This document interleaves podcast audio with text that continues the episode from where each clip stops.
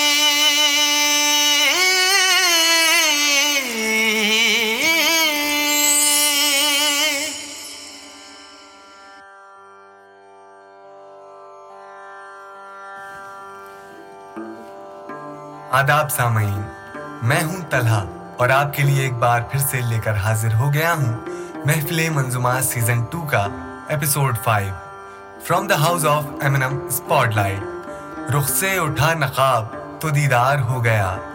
رخ سے اٹھا نقاب تو دیدار ہو گیا۔ ان سرخ رخساروں سے تیرے پیار ہو گیا۔ ان سرخ رخساروں سے تیرے پیار ہو گیا۔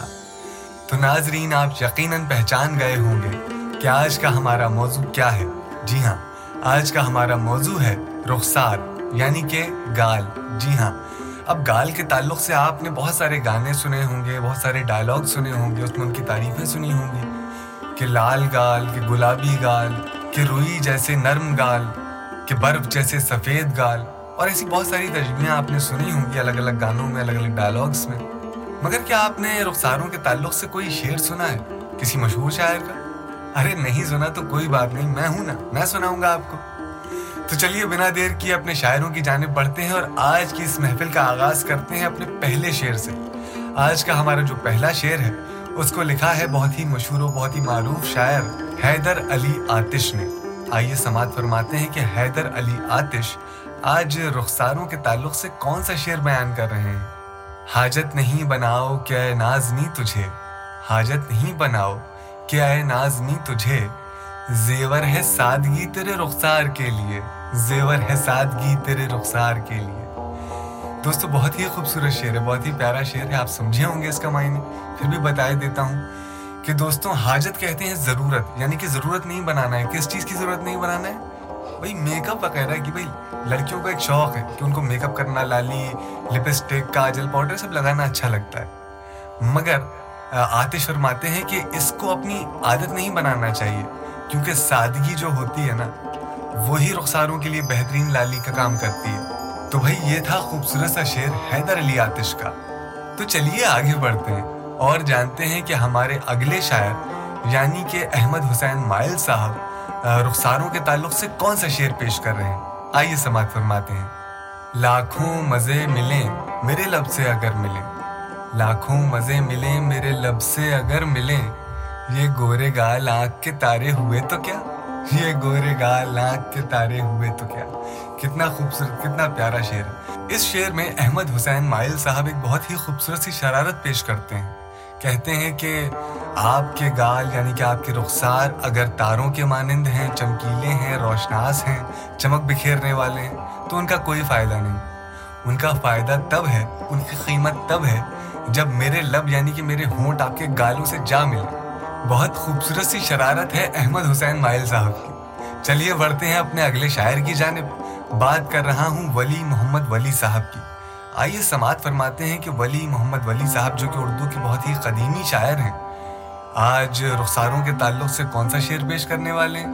آئیے سنتے ہیں۔ دیکھنا ہر صبح تجھ رخسار کا، دیکھنا ہر صبح تجھ رخسار کا۔ ہے مطالعہ مطلع انوار کا، ہے مطالعہ مطلع انوار کا۔ بہت خوبصورت شعر ہے دوستوں اس شعر کی گہرائی کو سمجھنے کی کوشش کیجیے گا۔ اس شعر میں ولی محمد ولی صاحب ایک بہت ہی خوبصورت سا منظر پیش کر رہے ہیں۔ وہ کہتے ہیں کہ صبح صبح آپ کے گالوں کو یعنی کہ آپ کے رخساروں کو دیکھنا ایسا ہے جیسے کسی اگتے ہوئے سورج کو دیکھنا۔ جی ہاں روشنی بکھیرتا ہوا سورج۔ بہت ہی خوبصورت تجبیہ ہے دوستوں چلیے، بڑھتے ہیں اپنے اگلے شاعر، بھارتندو ہریش چند کی جانب۔ اب ان کے بہت سارے اشعار آپ نے سن رکھے ہوں گے، اور پچھلے ہی ایپیسوڈ میں میں نے آپ کو ایک شعر سنایا تھا۔ چلیے، سناتا ہوں کہ آج رخساروں کے تعلق سے بھارتندو ہریش چند صاحب کون سا شعر پیش کر رہے ہیں؟ آئیے سماعت فرماتے ہیں۔ گلابی گال پہ کچھ رنگ مجھ کو بھی جمانے دو۔ گلابی گال پہ کچھ رنگ مجھ کو بھی جمانے دو۔ منانے دو مجھے بھی جانے من۔ تیوہار ہولی کا۔ منانے دو مجھے بھی، جانے من تیوہار ہولی کا۔ بہت ہی خوبصورت، بہت ہی پیارا شعر ہے۔ دوستوں اس شعر کا جو ایک کانٹیکس ہے، وہ آپ سمجھ گئے ہوں گے۔ ہولی کے تعلق سے بڑا ہی ایک خوبصورت تیوہار ہے ہندوستانی کلچر کا۔ اور اس میں کیا ہوتا ہے کہ رنگ لگایا جاتا ہے۔ تو یہاں پر بھارتندو ہریش چند صاحب اپنے معشوق سے التجا کر رہے ہیں۔ کہ بھائی مجھے بھی اپنے ان گالوں پہ الگ الگ جو رنگ ہوتے ہیں اس میں خاص طور سے گلال بڑا مخصوص مانا جاتا ہے، تو یہ گلال جو ہے، یہ مجھے بھی اپنے گالوں پہ لگانے دو۔ چلیے بڑھتے ہیں اپنے اگلے شاعر کی جانب۔ بات کر رہا ہوں مستر خیر آبادی کی۔ مستر خیر آبادی اردو ادب میں اپنا ایک خاصا بڑا مقام رکھتے ہیں۔ چلیے آج جانتے ہیں کہ مستر خیر آبادی رخساروں کے تعلق سے کون سا شعر پیش کر رہے ہیں۔ زلف کو کیوں جکڑ کے باندھا ہے؟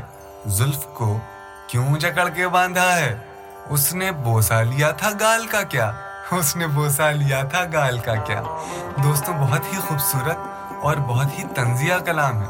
جی ہاں ایک دوست اپنے دوسرے دوست کو چھیڑ رہا ہے اور یہ کہہ رہا ہے کہ تم نے جو اپنی زلفیں ہیں ان کو جوڑے کی طرح اوپر باندھ رکھا ہے، یہ تمہارے رخساروں پہ، تمہارے گالوں پہ زلفوں کے بال نہیں آ رہے ہیں۔ کیوں؟ کیا تمہارے معشوق نے تمہارے گالوں کا بوسا لیا ہے؟ تو ایک شرارتی شعر تھا، ایک خوبصورت سا شعر تھا۔ چلیے بڑھتے ہیں اپنے اگلے شاعر کی جانب۔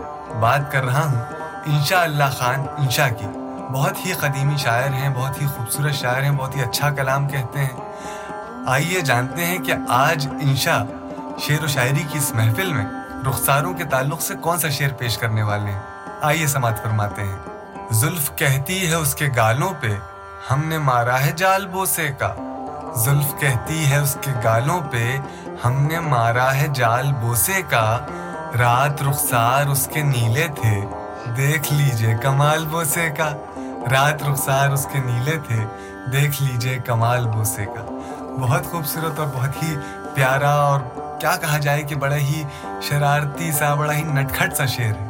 اس شعر میں انشاء ایک بہت ہی خوبصورت سا منظر پیش کر رہے ہیں۔ انشاء فرماتے ہیں کہ رات میں آپ کے گالوں پہ، آپ کے رخساروں پہ جو بالوں کا جال بکھرا ہوا تھا، وہ آپ کے گالوں کے بوسا لے رہا تھا۔ پھر میں نے ان رخساروں سے، ان گالوں سے وہ زلفیں ہٹا دی اور خود بوسا لے لیا۔ تو دیکھیے شرم کے مارے آپ کے جو یہ رخسار ہیں، جو یہ گال ہیں، وہ نیلے پڑ گئے ہیں۔ تو بھائی، یہ تھی ہماری آج کی محفل رخساروں یعنی کہ گالوں کے تعلق سے۔ آج کی اس محفل کو یہیں اختتام پہ لاتے ہیں۔ آپ کو اور بہت سارے اشعار سناؤں گا۔ دوسرے اور کئی موضوعوں پہ، مگر آج کے لیے بس اتنا ہی۔